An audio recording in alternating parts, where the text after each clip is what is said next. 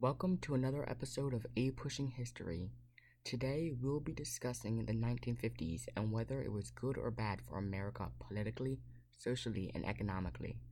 We will also add how the government's policies positively or negatively affected American citizens. Audio Jungle.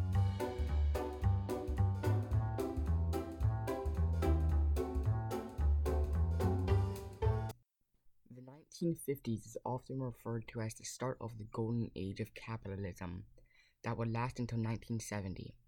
America went through many events that would impact the country economically, politically, and socially. America was seen as its peak power that was considered the number one world power with the strongest military and biggest economy.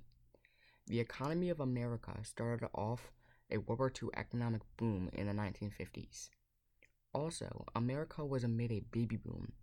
It was reported that every year throughout the 1950s, 4 million babies were born. This is because all of the soldiers coming back from World War II wanted to have a family, causing a spike in childbirth. Another big event that affected America during this period was the Cold War. The Cold War started out in 1948 and would take place throughout the decade. It wasn't necessarily a combat war, but more of a war on political and economic issues. At the time, Russia was a very strong power in the world. When the two strongest nations had tensions, this had the potential to become a large problem, especially with the new nuclear weapons. Another war that took place at the time was the Korean War, from June 25, 1950 to July 27, 1953.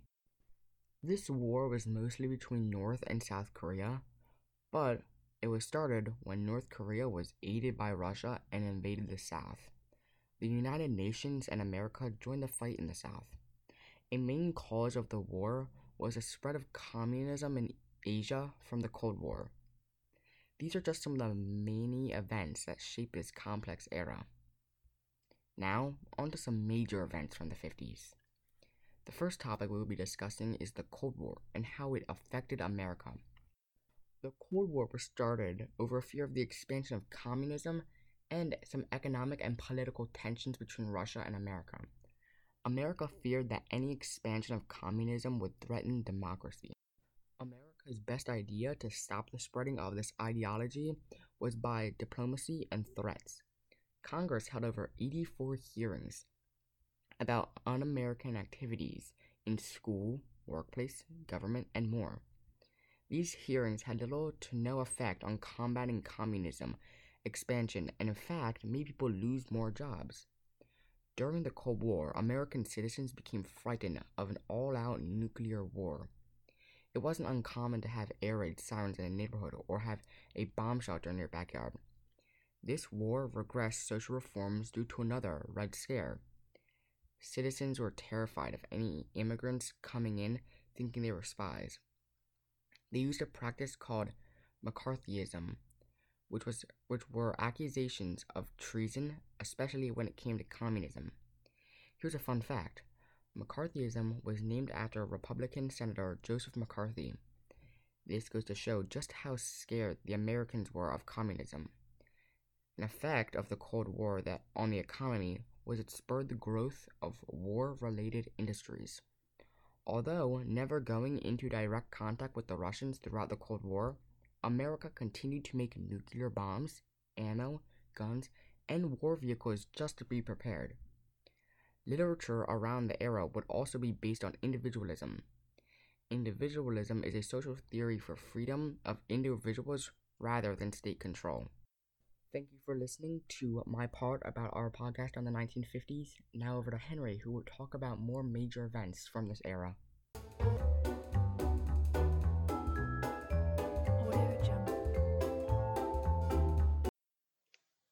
A war that occurred during the Cold War, known as the Korean War, had effects on America too. The Korean War was a very violent war that involved mostly guerrilla warfare. America entered this war to support South Korea. Russia was aiding North Korea at the time and was trying to help them take over all of Korea by spreading their communistic ideals. This war helped boost the GDP growth throughout government spending by following an anti inflammatory policy. It also provided financial support for education, home and business loans, and guarantees unemployment compensation and job placement. The two most important things to come out of the Korean War was that America stopped South Korea from becoming communist and America was allowed to increase in expenditure on the military. Presidential candidates during these wars used the war as a reason for election. The far right claimed that President Truman wasn't doing enough, and if Dwight D. Eisenhower was elected, he would do more. This led to the first Republican president being elected in 20 whole years. Eisenhower continued the Truman administration and created a policy called the New Look policy. This policy was designed so that American government can use military power to fight the Soviets and to destabilize communism itself. The Cold War high tensions weakened after the death of Russian communist leader Joseph Stalin in 1953. The Cold War and Korean War had some significant effects on America, like increasing military expenditure costs, GDP growth, change in American domestic policy, and the New Look policy. While these efforts were good, some of the bad effects were the McCarthyism, loss of jobs due to suspicion, and constant fear of all out nuclear war. Another major event that shaped the 50s was the civil rights movement. Black and other minorities were still fighting for their equal rights. Martin Luther King Jr. is a famous civil rights activist, and even though he mostly did his work in the 60s, he still had a large impact on the 50s themselves. He started his movements to end segregation in the 50s after being a Baptist minister and social rights activist. Relating this back to our main topic of political, social, and economic changes, this was a social change because he led a large movement which did end up leading to equal rights for minorities. One law that affected a lot of people was in 1957. It was called the Civil Rights Act of 1957. This act in 1957 was the first federal civil rights legislation passed in America. The purpose of this act was to outlaw segregation in public areas, and it also created an EEOC, the EEOC stood for Equal Employment Opportunity Commission, which was to prevent discrimination in the workplace. An interesting thing about the 1950s was that a lot of women stayed home, even though in the past they were striving to get out to get big jobs. The reason was because all the babies needed someone to be at home with them to feed and take care of them. The most common jobs for women in the 50s was nursing and teaching. Audio Jungle.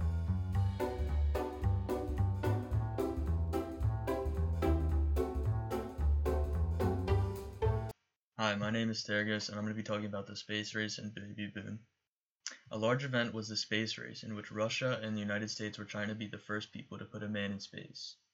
In 1955, both the US and the USSR announced that they would be sending satellites to space, which they both did. However, it was in 1957 when the USSR successfully launched the Sputnik 1, the first Earth orbiting satellite into space.